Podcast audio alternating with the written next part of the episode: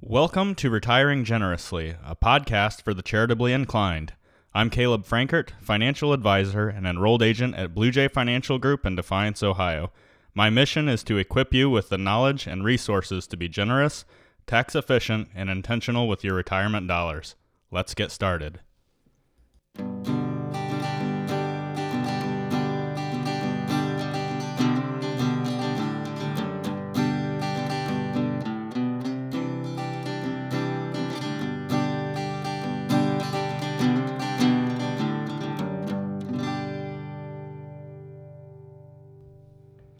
Now that we've identified a potential problem in required minimum distributions, or RMDs, we'll spend our time today talking about a potential solution, or at least a partial solution. What you'll probably figure out as we continue to progress is that there is no one size fits all solution to RMDs, but we still have a pretty decent menu of completely legal, tax avoidance strategies available to us. A little creativity certainly goes a long way. One of our most effective strategies for the charitably inclined is the use of qualified charitable distributions, or QCDs. That's right, another fun acronym for you to remember, but if you simply remember that QCD is short for tax savings, you'll be fine. The great thing about QCDs is that we aren't reinventing the wheel here. We're actually talking about doing something that you probably already do. The difference is the order of the steps that we use. Speaking of not reinventing the wheel, I wrote a blog about this a couple of years ago, so I'm going to read from it to set the stage here. Pardon me if I provide some commentary along the way, some of this information is slightly dated. But it's called charitable giving, you may be doing it wrong. And here it goes. If you are required to take annual IRA withdrawals and are also making charitable donations, listen up. You may be doing it wrong. At age 72, if you remember now at 73, the IRS requires that you begin to take annual withdrawals from your retirement accounts, Roth IRAs excluded. This is referred to as the Required Minimum Distribution, or RMD, which we just learned about. The rationale is that taxes have been deferred on these funds and their earnings for years as you save, but sooner or later, it's time to pay the piper. Withdrawals mean taxes must be paid, which is why a lot of folks only take their RMD. Tax code changes over the last few years have also limited deductibility for charitable giving in most cases. In light of the increase in standard deduction, uh, which is a good thing for most, many who used to itemize are no longer doing so, and I will get into some of the specifics of deductions in a later episode, by the way. It's important to understand. But I digress, back to the point. Let's say you are a law abiding, tax paying citizen and charitably inclined. Wouldn't you like to have your cake and eat it too? Here's a very simple but practical example. Jim is a good guy. His RMD for the year is $5,000 and his effective tax rate is 10%. Jim also gives $5,000 to his church every year. In addition, he doesn't have enough deductions to itemize on his tax return.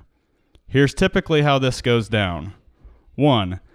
Jim withdraws from his IRA $5,000. 2. Jim writes a check to church for $5,000 or writes checks throughout the year totaling $5,000. Step 3. Jim files his income tax return and pays $500 federal while taking no deductions for his giving. Jim is essentially paying the IRS $500 to facilitate a transaction.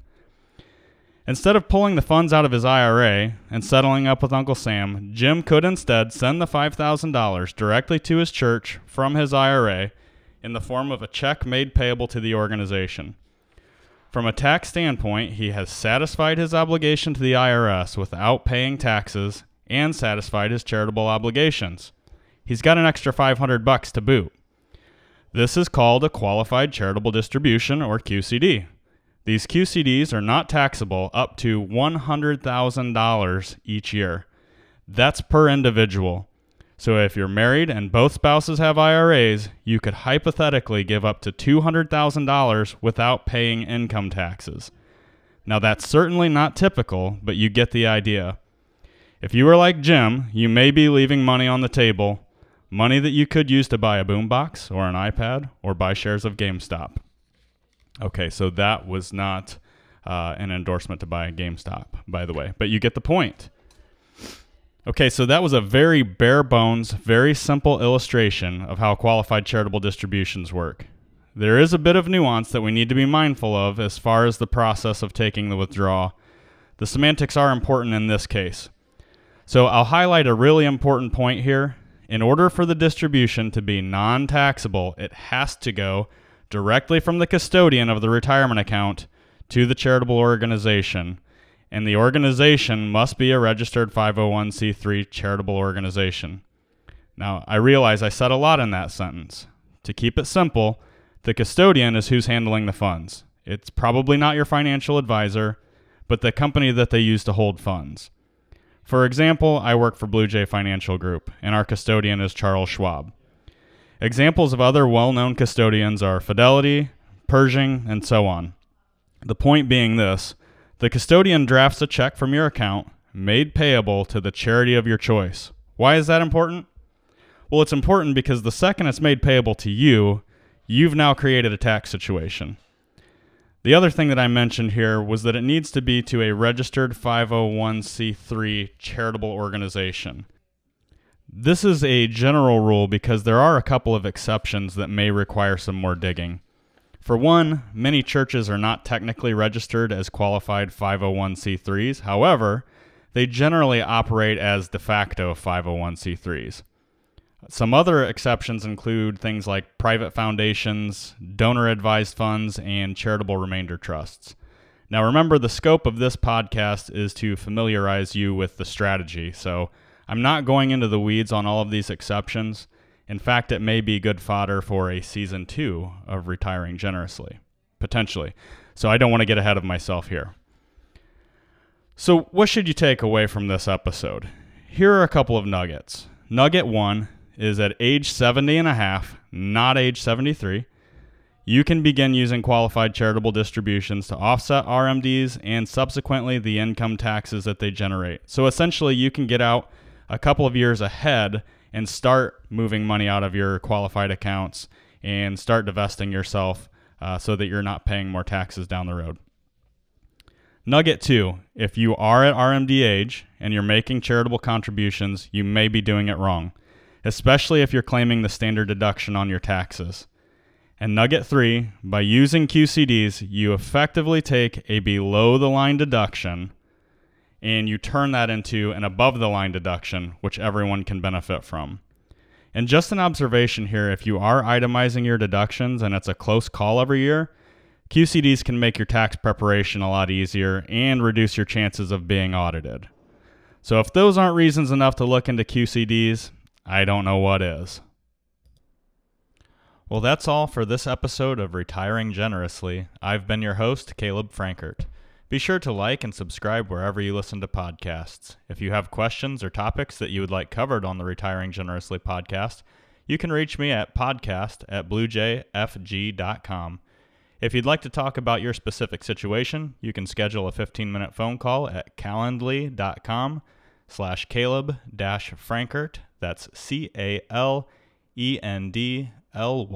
dot com slash C-A-L-E-B F R A N K A R T. Thanks for listening, and I'll see you next time.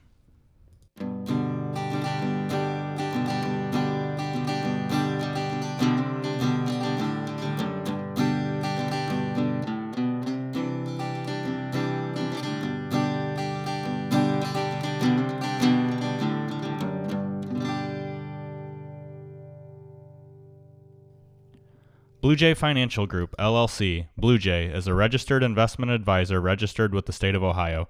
Registration does not imply a certain level of skill or training. The presence of this advertisement on this podcast shall not be directly or indirectly interpreted as a solicitation of investment advisory services to persons of another jurisdiction unless otherwise permitted by statute.